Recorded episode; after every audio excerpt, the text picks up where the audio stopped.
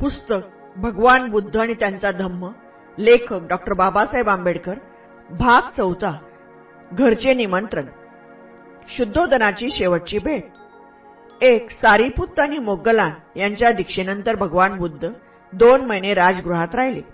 दोन भगवंत राजगृहात राहत असल्याचे ऐकल्यावर शुद्धोदनाने निरोप पाठविला की मरणापूर्वी माझ्या मुलाला पाण्याची इच्छा आहे. त्याच्या उपदेशाचा फायदा इतरांना मिळाला. परंतु त्याच्या पित्याला किंवा नातलगांना तो मिळाला नाही. तीन निरोप देणाऱ्या दूताचे नाव. कालुदाईन असे असून तो शुद्धोदनाच्या दरबारातील एका मनुष्याचा मुलगा होता. चार तेथे पोचल्यावर तो दूत म्हणाला जगद्वंदनीय तथागता कमलपुष्प ज्याप्रमाणे सूर्योदयासाठी उत्सुक असते त्याप्रमाणे आपले पिताजी आपली वाट पाहत आहेत. पाच तथागतांनी आपल्या पित्याची विनंती मान्य केली आणि आपल्या बऱ्याच शिष्यांसह हे पित्याच्या घरी जावयास निघाले. सहा भगवंत अधूनमधून मुक्काम करीत चालले होते. परंतु ते येण्यासाठी निघाल्याची वार्ता शुद्धोदनाला सांगण्यासाठी कालुदाईन पुढे निघून गेला. सात लवकरच ही बातमी सर्व शाक्य जनपदात पसरली.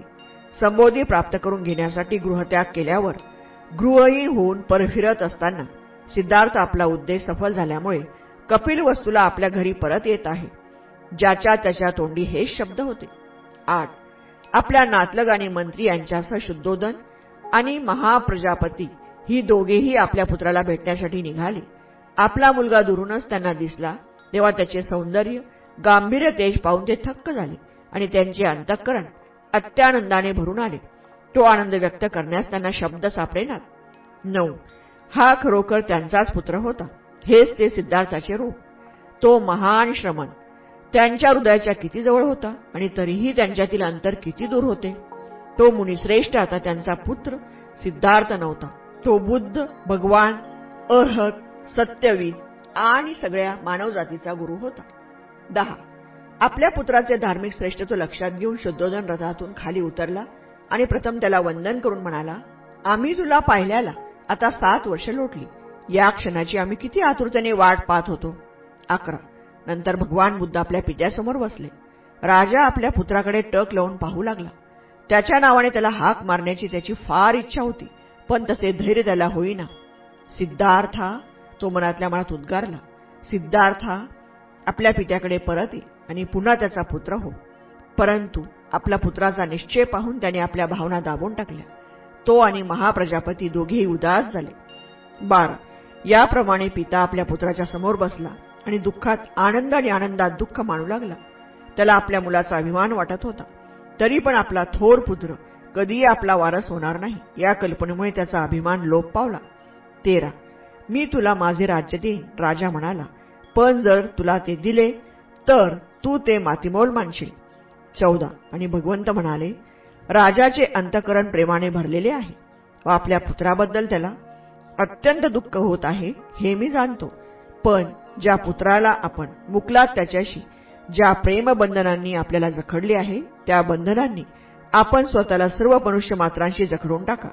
म्हणजे सिद्धार्थाच्या जागी आपल्याला त्याच्यापेक्षाही थोर पुत्र असल्याचे आढळून येईल. सत्य आणि सदाचार शिकविणारा पुत्र आपल्याला लाभेल आणि शांती व निर्वाण यांचा प्रणेता आपल्या हृदयात प्रवेश करेल. पंधरा.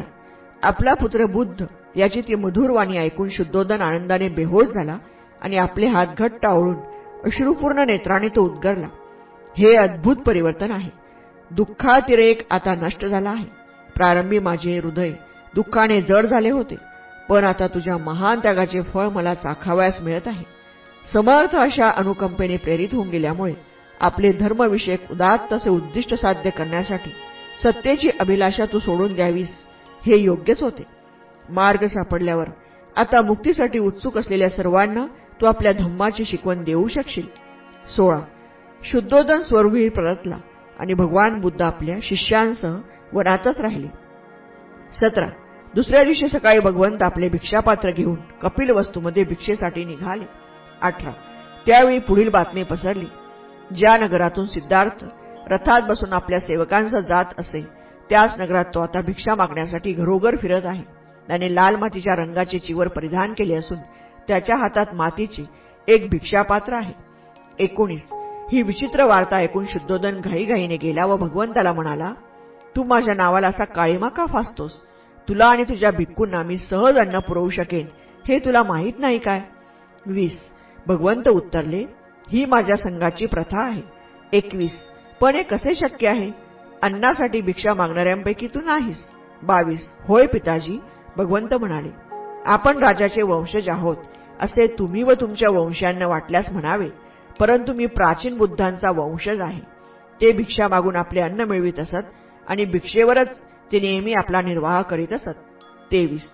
शुद्धोदन निरुत्तर झाला तेव्हा तथागत पुढे म्हणाले जेव्हा एखाद्याला गुप्तधन मिळते तेव्हा त्यातील मौल्यवान रत्नांची भेट त्याने पित्याला द्यावी. अशी रीत आहे. म्हणून माझ्या या धम्मरूपी धनाची भेट मला आपल्याला देऊ द्या. चोवीस. भगवंत पित्याला पुढे म्हणाले जर आपण आपल्या सुखस्वप्नातून मुक्त व्हाल आपले अंतकरण सत्यासाठी उघडे कराल आपण सदाचाराचा उत्साह बाळगाल आणि सद्धम्माचा मार्ग स्वीकाराल तर आपल्याला शाश्वत असा आनंद लाभेल. पंचवीस. शुद्धोदनाने हे सर्व शांतपणे ऐकले व म्हणले बा तू जे म्हणतोस त्याप्रमाणे वागण्याचा मी प्रयत्न करीन. दोन. यशोधरा व राहुल यांची भेट. एक. शुद्धोदनाने तथागतांना आपल्या घरी आणले आणि घरच्या सर्व मंडळींनी त्याचे आदराने स्वागत केले. दोन पण राहुलची आई यशोधरा मात्र पुढे आली नाही. शुद्धोदनाने यशोधरेला बोलावणे पाठविले. परंतु ती म्हणाली खरोखर जर माझा काही मान ठेवायचा असेल तर सिद्धार्थ स्वतःच माझ्याकडे येतील आणि मला भेटतील. तीन आपल्या सर्व नातलगांना व मित्रांना भेटल्यावर भगवंतांनी विचारले यशोधरा कुठे आहे? आणि तिने येण्याचे नाकारले हे समजल्यावर ते उठले आणि तडक तिच्या दालनात गेले. चार आपले शिष्य सारीपुत्र आणि मोगलान यांना आपल्याबरोबर यशोधरेच्या दालनात येण्याची भगवंतांनी आज्ञा दिली. ते त्यांना म्हणाले मी मुक्त आहे परंतु यशोधरा अद्याप मुक्त नाही. बरीच वर्ष मला पाहिले नसल्यामुळे ती अत्यंत दुःखी झाली आहे. तिचे दुःख हलके झाले नाही तर तिच्या मनाला यातना होतील पवित्र तथागताला तिने स्पर्श केला तर तुम्ही तिच्या आड येऊ नये. पाच.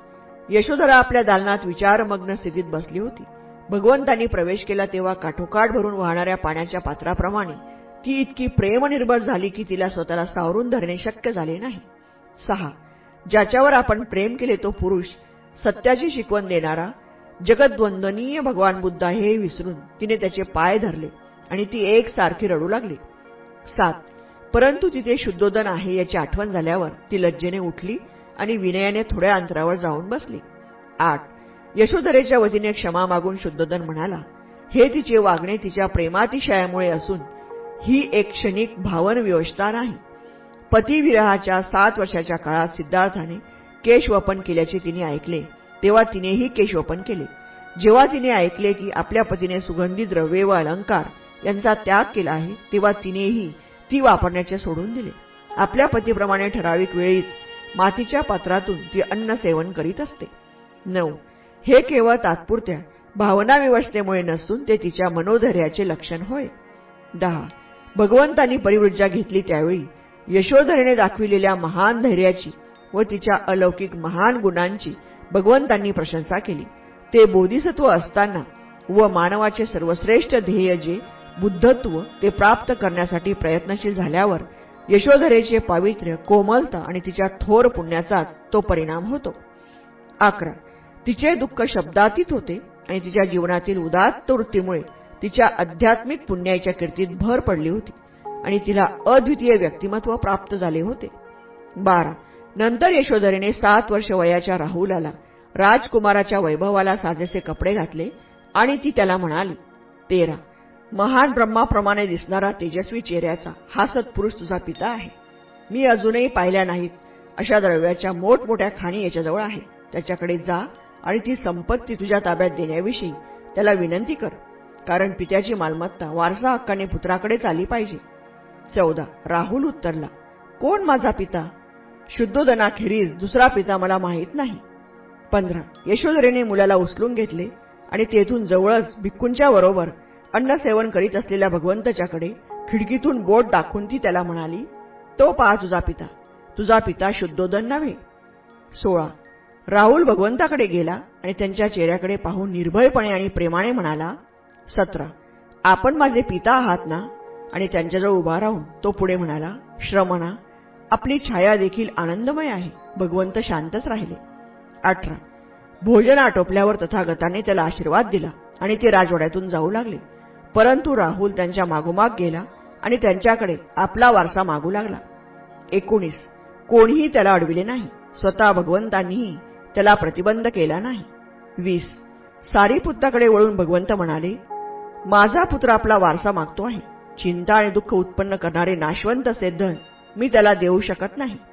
परंतु ज्याचा कधीही क्षय होणार नाही अशा पवित्र जीवनरूपी धनाचा वारसा मात्र मी त्याला देऊ शकेन. एकवीस. राहुलला उद्देशून अत्यंत आस्थेने तथागत म्हणाले सोने रुपे आणि रत्ने यापैकी माझ्याजवळ काहीही नाही परंतु आध्यात्मिक धन स्वीकारण्यास तू तयार असशील आणि ते वाहून नेण्या इतका व जतन करून ठेवण्या इतका तू समर्थ असतील तर असले धन माझ्याकडे विपुल आहे. माझे आध्यात्मिक धन म्हणजे धम्माचा मार्ग. परमोच्च आनंदाच्या प्राप्तीसाठी मनाच्या संस्काराच्या साधनेला ज्यांनी आपले जीवन वाहिले आहे अशांच्या संघात प्रवेश मिळावा अशी तुझी इच्छा आहे काय? बावीस. होय. राहुलाने निश्चयपूर्वक उत्तर दिले. तेवीस. राहुल भिक्खू संघात सामील झाल्याची जेव्हा शुद्धोदनाने ऐकले तेव्हा त्याला अतिशय दुःख झाले. तीन. शाक्यांनी केलेले स्वागत. एक भगवान बुद्ध शाक्यदेशी परतले. तेव्हा आपल्या देशबांधवात दोन तट पडलेले त्यांना आढळून आले. एक त्यांच्या बाजूने होता व दुसरा त्यांच्या विरुद्ध होता. दोन मागे शाक्य व कोली यांच्यातील युद्धाच्या प्रश्नाबाबत जो वाद माजला होता आणि ज्यात त्यांनी फार महत्त्वाचा भाग घेतला होता त्यावेळी शाक्य संघात झालेल्या मतभेदांची त्यांना आठवण झाली. तीन त्यावेळीच्या त्यांच्या विरोधकांनी यावेळी सुद्धा त्यांना प्राणिपात करण्याचे किंवा त्यांचा मोठेपणा मान्य करण्याचे नाकारले. त्यांना अनुकूल असलेल्यांनी त्यांच्या अनुयायी वर्गात सामील होण्यासाठी प्रत्येक कुटुंबातून एक एक मुलगा अर्पण करण्याचे अगोदरच ठरविले होते. त्यांनी आता भगवंताच्या संघात प्रवेश करण्याचे व ते राजगृहात परतताना त्यांच्याबरोबर जाण्याचे ठरविले. चार. ज्या कुटुंबांनी एक एक मुलगा संघाला अर्पण करण्याचे ठरविले होते त्यात अमितोदनाचे कुटुंब होते. पाच. अमितोदनाला दोन मुले होती. एकाचे नाव अनुरुद्ध त्याला अगदी लाडात वळविले होते. दुसऱ्याचे नाव होते महानाम. सहा महानाम अनुरुद्धाकडे जाऊन म्हणाला तू तरी संसार त्याग कर किंवा मी करतो. आणि अनुरुद्धाने उत्तर दिले माझी प्रकृती नाजूक आहे. कौटुंबिक जीवन सोडून गृहहीन अवस्थेत राहणे अशक्य आहे. म्हणून तूच तसे कर. सात परंतु प्रिय अनुरुद्धा कौटुंबिक जीवनात कोणत्या गोष्टी घडत असतात? ते मी तुला सांगतो. ऐक. पहिल्या प्रथम तुला शेत नांगरावे लागेल. ते झाल्यावर पेरणी करावी लागेल. ते झाल्यावर तुला शेतात पाणी द्यावे लागेल. नंतर शेतातील पाण्याचा निचरा करावा लागेल. नंतर लावणी करावी लागेल.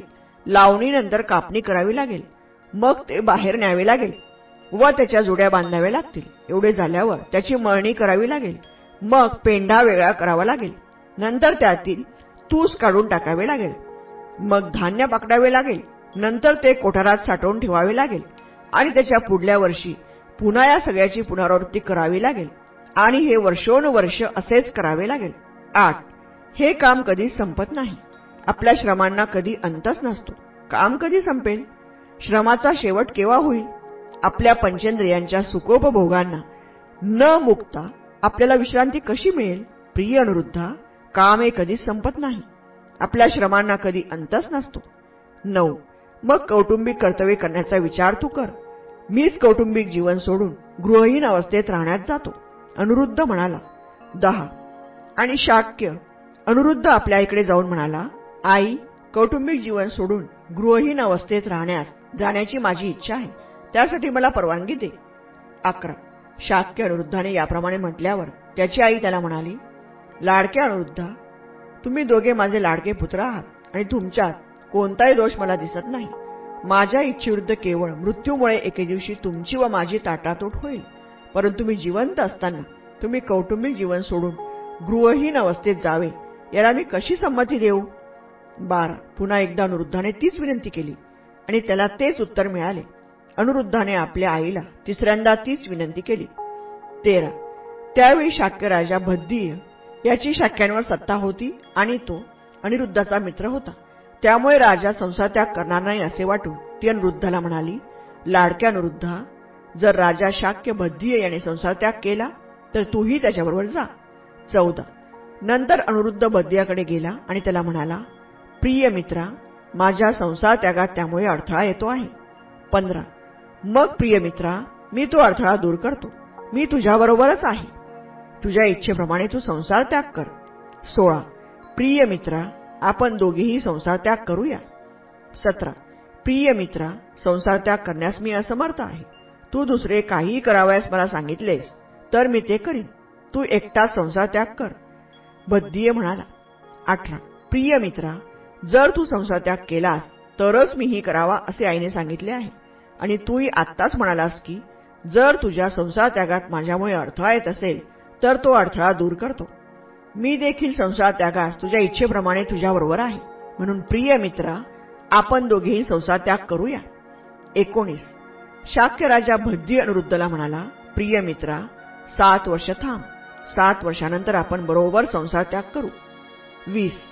प्रिय मित्रा सात वर्ष हा दीर्घ काळ आहे. मी सात वर्ष थांबू शकत नाही. एकवीस. भद्दी आणि ती मुदत सहा वर्षावर आणली आणि क्रमाक्रमाने ती एका वर्षावर आणली. मग सात महिन्यावर आणि क्रमाक्रमाने ती एक महिन्यावर आणि मग एका पंधरवाड्यावर आणली. प्रत्येक वेळी अनुरुद्ध म्हणाला इतका दीर्घकाळ मी थांबू शकत नाही. बावीस. मग राजा म्हणाला मित्रा माझ्या पुत्रांवर व भावांवर राज्य सोपीपर्यंत सात दिवस थांब.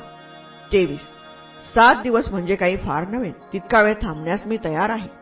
अनुरुद्धाकडून त्याला उत्तर मिळाले. चोवीस. याप्रमाणे शाक्यराजा भद्दीय अनुरुद्ध आनंद भगू किंबिल आणि देवदत्त हे पूर्वी जसे क्रीडोद्यानावर चतुरंग सेनेसह मिळून जात असत तसे यावेळीही चतुरंग सेनेसह ते सहा जण आणि त्यांच्याबरोबर उपाली नावाचा न्हावी असे सगळे मिळून सात जण बाहेर पडले. पंचवीस. काही अंतर चालून गेल्यानंतर त्यांनी आपल्या सेनेला परत पाठवले आणि शेजारच्या जनपदात त्यांनी प्रवेश केला.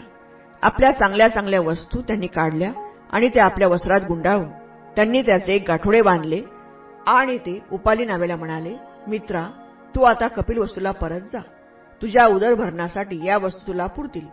आम्ही आता भगवान बुद्धाकडे जातो आणि मग ते पुढे गेले. सव्वीस. ते पुढे चालू लागले आणि उपाली घरी जाण्यासाठी परतला. चार. बुद्धाला गृहस्थाश्रमी बनविण्याचा शेवटचा प्रयत्न. एक. आपला मुलगा आता जात आहे आणि आपल्याला तो पुन्हा कधीही भेटणार नाही. या विचाराने शुद्धोदन खूप रडला. दोन. नंतर शुद्धोदाने आपला मंत्री व आपल्या कुटुंबाचा पुरोहित यांच्याशी विचारविनिमय केला आणि कुटुंबात परत येऊन राहण्याविषयी आपल्या पुत्राचे मन ते वळवू शकतील काय याबद्दल त्यांना विचारले. तीन राजाच्या इच्छेला मान देण्यासाठी तो पुरोहित मंत्र्याला बरोबर घेऊन निघाला आणि त्याने भगवान बुद्धास वाटेतच गाठले.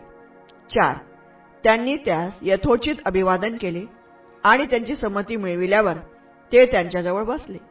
पाच झाडाच्या सावलीत बसलेल्या भगवंतांना उद्देशून पुरोहित म्हणाला सहा राजकुमार आपला वियोगरूपी बाण हृदयात रुतल्यामुळे ज्यांच्या नेत्रातून अश्रूंचा पूर वाहत आहे त्या महाराजांच्या भावनांचा आपण क्षणभर विचार करावा.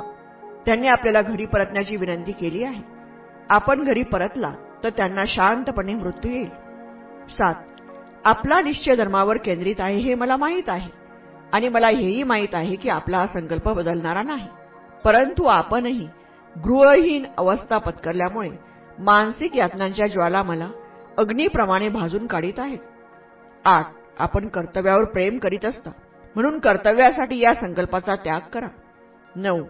काही काळ पृथ्वीच्या सार्वभौमत्वाचा उपभोग घ्या.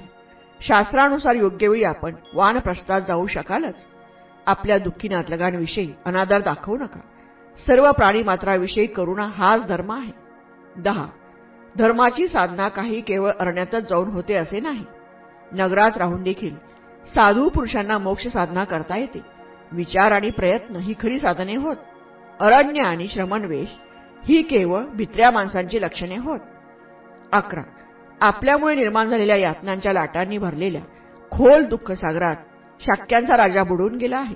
म्हणून समुद्रात बुडणाऱ्या बैलाप्रमाणे असहाय्य आणि अनाथ झालेल्या राजाला आपण सोडवावे. बारा. जिने आपल्याला राहाचे मोठे केले आणि जिने अगस्त्य लोकात अजून प्रवेश केला नाही अशा त्या राणीचा देखील विचार करा. वासरू हरवलेल्या गायीप्रमाणे ती सतत शोक करीत आहे. तिची आपण थोडी देखील चिंता करणार नाही काय? तेरा. नराचा वियोग झालेल्या हंसीप्रमाणे किंवा सहजराने अरण्यात टाकून दिलेल्या हत्तीनीप्रमाणे पती जिवंत असतानाही विधवेप्रमाणे दुःखी कष्टी असणाऱ्या आपल्या पत्नीला आपण आपल्या दर्शनाने निश्चित संतुष्ट केले पाहिजे. चौदा. पुरोहिताच्या तोंडचे शब्द ऐकल्यावर गुणीजनांचे गुण लक्षात घेणाऱ्या भगवंतांनी क्षणभर विचार केला आणि नंतर शांतपणे पुढील प्रमाणे उत्तर दिले. पाच. भगवान बुद्धाचे उत्तर. एक. महाराजांच्या मनातील पित्याची माया विशेषतः त्यांनी माझ्यावर केलेली माया मी जाणतो. तरी देखील दुःखाने आणि दुरिताने जगाला ग्रासले आहे याचा प्रत्यय आल्यामुळे माझ्या नातलगना सोडून जाणे मला भाग पडत आहे. दोन प्रियजनांचा वियोग अनिवार्य नसतो तर आपल्या आवडत्या नातलगांना भेटण्याची कोण इच्छा करू शकणार नाही? परंतु एकदा वियोग झाला तरीही तो पुन्हा होणारच आहे. म्हणून माझे पिताजी प्रेमळ असूनही मी त्यांना सोडून जात आहे. तीन परंतु महाराजांच्या दुःखाला मी कारण आहे असे आपल्याला वाटते ते मला मान्य नाही. कारण स्वप्नवत भेटीमुळे भविष्यातील वियोगाच्या विचारांनी त्यांना दुःख होत आहे. चार यासाठी याबाबत आपले मत निश्चित झाले पाहिजे. वियोगाची विविध स्वरूपे पाहिल्यावर तुम्हाला हे समजले पाहिजे की पुत्र किंवा नातलग हे दुःखाचे कारण नाही तर अज्ञान हेच दुःखाचे कारण आहे. पाच वाटेत एकमेकांना भेटणाऱ्या प्रवाशांप्रमाणे सर्व प्राणी मात्रांच्या बाबत केव्हा ना केव्हा वियोग होणारच. हे जर अपरिहार्य आहे तर कोणता शहाणा मनुष्य आपल्या प्रियजनांची ताटातूट झाली म्हणून दुःख करीत बसेल? सहा माणूस स्वजनांना दुसऱ्या जगात सोडून या जगात येतो आणि त्यांना सोडून तेथे आल्यावर तो पुन्हा दुसरीकडे जातो. ही मानवजातीची कहाणी आहे. जे मुक्त आहेत त्यांना भेटणारे आणि सोडून जाणारे यांची काय खंत असणार? सात. प्राणीगर्भ सोडून जन्माला येतो त्या क्षणापासून मृत्यू जर ठरलेलाच आहे. तर मग माझे अरण्यात जाणे अवेळी होत आहे असे तुम्ही का म्हणता? आठ. ऐहिक वस्तू साध्य करून घेताना एखादी वेळ अवेळ असेलही. काळ हा सर्व वस्तूंशी अविभाज्यतेने संलग्न असतो असे वर्णन केले जाते. काळ हा जगाला आपल्या विविध परिवर्तनात नेत असतो परंतु स्तुत्य अशा परमोच्च सुखप्राप्तीसाठी कुठलाही काळ अनुकूलच असतो. नऊ. महाराजांनी आपले राज्य मला देण्याची इच्छा दर्शवावी हा पित्याला शोभणारा उदात्त विचार आहे. परंतु आजारी माणसाने हावरटपणाचे अपत्यकारक अन्न स्वीकारण्या इतकेच मी हा विचार मान्य करणे अनुचित आहे. दहा. जो राज्याधिकार आभासमय आहे जेथे चिंता आहे द्वेष आहे थकवा आहे जेथे सेवेच्या भक्तीमुळे अन्याय उद्भवतो तो प्रज्ञावंताने स्वीकारणे कसे उचित ठरेल? अकरा. सोनेरी प्रसाद मला आगीने पेटल्यासारखा वाटतो. मिष्टान्न भोजन विष कालवल्यासारखे वाटते. कमल फुलांनी आच्छादलेली शय्या मगरींनी ग्रासल्यासारखी वाटते. सहा. मंत्र्याचे प्रत्युत्तर. एक. भगवान बुद्धाच्या सद्गुणाला व ज्ञानाला अनुरूप असे निरीच्छ तर्कशुद्ध व भारदस्त प्रवचन ऐकल्यानंतर मंत्र्याने उत्तर दिले दोन आपला हा निश्चय अतिउत्तम आहे. तो अयोग्य नसला तरी यावेळी मात्र योग्य नव्हे. आपल्या पित्याला त्याच्या वृद्धापकाळी दुःखात लोटून त्याला अशा प्रकारे सोडून जाणे हे आपले कर्तव्य होऊ शकत नाही. तीन आपले मन सूक्ष्मदर्शी निश्चित नाही. ते कर्तव्य संपत्ती आणि सुख यांची सूक्ष्म दृष्टीने मीमांसा करण्याइतके कुशल नाही. कारण अदृश्य अशा उद्दिष्टांसाठी आपण दृश्य अशा उद्दिष्टांचा त्याग करीत आहात. चार दुसरे असे की काही जण पुनर्जन्म आहे असे मानतात. बाकीचे लोक पुनर्जन्म नाही असे आत्मविश्वासपूर्वक सांगतात. म्हणून ज्या अर्थी या प्रश्नाबाबत संदेह आहे त्या अर्थी हाती आलेल्या भोगांचा उपभोग घेणे हेच योग्य होय. पाच जर मरणोत्तर जीवन अस्तित्वात असेल तर ते आपल्याला जसे मान्य होईल तसे आपण त्याचा उपभोग घेऊ. पण जर मरणोत्तर जीवन अस्तित्वात नसेल तर सर्व जगाला निश्चितपणे विनासायास मुक्ती मिळाली आहे. सहा. काही लोक पुनर्जन्म आहे असे मानतात परंतु ते मुक्तीची शक्यता मानित नाहीत. अग्नी ज्याप्रमाणे स्वभावताच उष्ण असतो आणि पाणी प्रवाही असते त्याप्रमाणे आपल्या क्रियाशक्तीचाही एक विशिष्ट स्वभाव असतो असे ते मानतात. सात. काही लोक म्हणतात की सर्व वस्तू चांगल्या आणि वाईट वसत आणि असत अशा स्वाभाविक गुणधर्मातून उत्पन्न होतात. आणि ज्या अर्थी हे सर्व जग स्वाभाविकपणेच उत्पन्न झाले त्या अर्थी आपले सर्व श्रम व्यर्थ होत. आठ ज्या अर्थी इंद्रियांची क्रिया निश्चित आहे आणि बाह्य वस्तूंचीही अनुकूलता किंवा प्रतिकूलता निश्चित झालेली असते त्या अर्थी वृद्धापकाळ आणि दुःख यांच्याशी ज्या गोष्टी निगडीत झालेल्या आहेत त्या कितीही प्रयत्न केले तरी कशा बदलता येतील? त्या सर्व गोष्टी स्वाभाविकपणेच निर्माण होत नाहीत काय? नऊ पाण्यामुळे अग्नी विसतो आणि अग्नी पाण्याची वाफही करतो. ही निर्णारी तत्वे एकजीव होऊन ती या जगाची निर्मिती करतात. दहा. गर्भाशयातील गर्भ हात पाय पोट पाठ आणि डोळे त्यांच्या सहित साकार होतो. तो आत्म्याशी संलग्न असतो. हे स्वाभाविकरित्या होते असे प्राज्ञ सांगतात. अकरा. काट्यांचा अणखुजारपणा कोण उत्पन्न करतो? पशुपक्ष्यांचे निरनिळे स्वभाव कोण बनवितो? हे सर्व स्वभावताच उत्पन्न होते. त्यात इच्छेकडून कोणतीही क्रिया घडत नाही. मग इच्छाशक्ती या नावाची चीज कशी असू शकेल? बारा. इतर काही जर म्हणतात की ईश्वर सृष्टी निर्माण करतो. तर मग आत्म्याने जाणीवपूर्वक प्रयत्नशील राहण्याची आवश्यकता काय आहे?